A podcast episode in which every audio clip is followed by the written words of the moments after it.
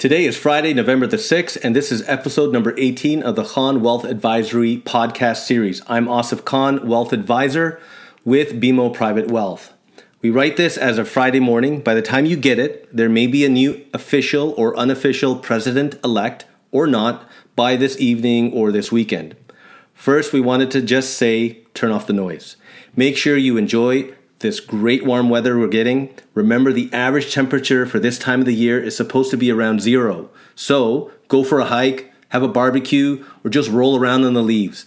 There will be a president of the United States come January. Looks like it's leaning Biden, but who knows what Trump has up his sleeve with his claims and lawsuits. It actually shouldn't matter.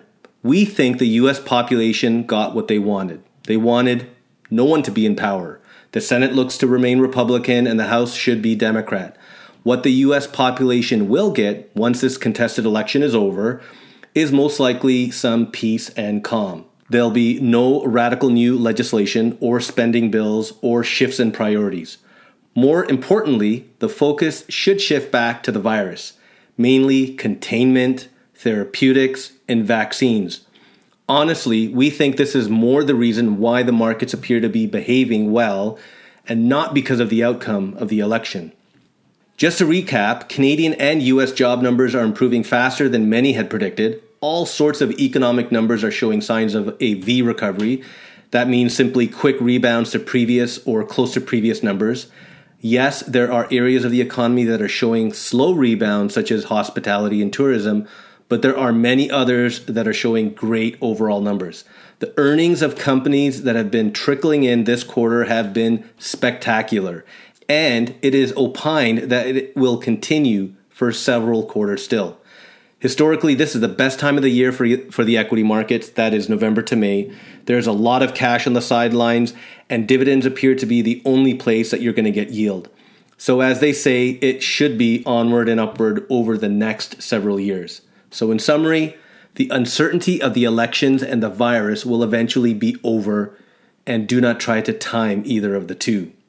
Also, special alert, we will be holding a special health and wellness webinar on November 25th.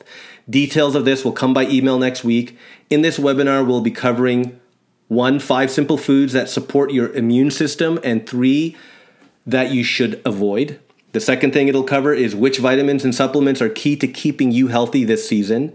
Three, key lifestyle changes to make for lasting energy and boosting immunity. Also, how to never gain weight during the holidays using two sneaky ideas. The simple truth on how to add more life to your years and how to alleviate work from home neck pain and clear your sinuses using at home techniques. In keeping to the theme of wellness, the quote for today is from Christopher Rice. He says, Every day is a bank account, and time is our currency. No one is rich, no one is poor. We've each got 24 hours. Here's our corny dad joke of the week. If Sunday and Monday get into a fight, who wins? Sunday, of course. Monday is a weekday. Thanks for listening today. Call us anytime with your questions or comments. My number is 416 725 9133, and Austin's is 416 709 7879. This is Asif Khan signing off. Be well and have an absolutely wonderful weekend.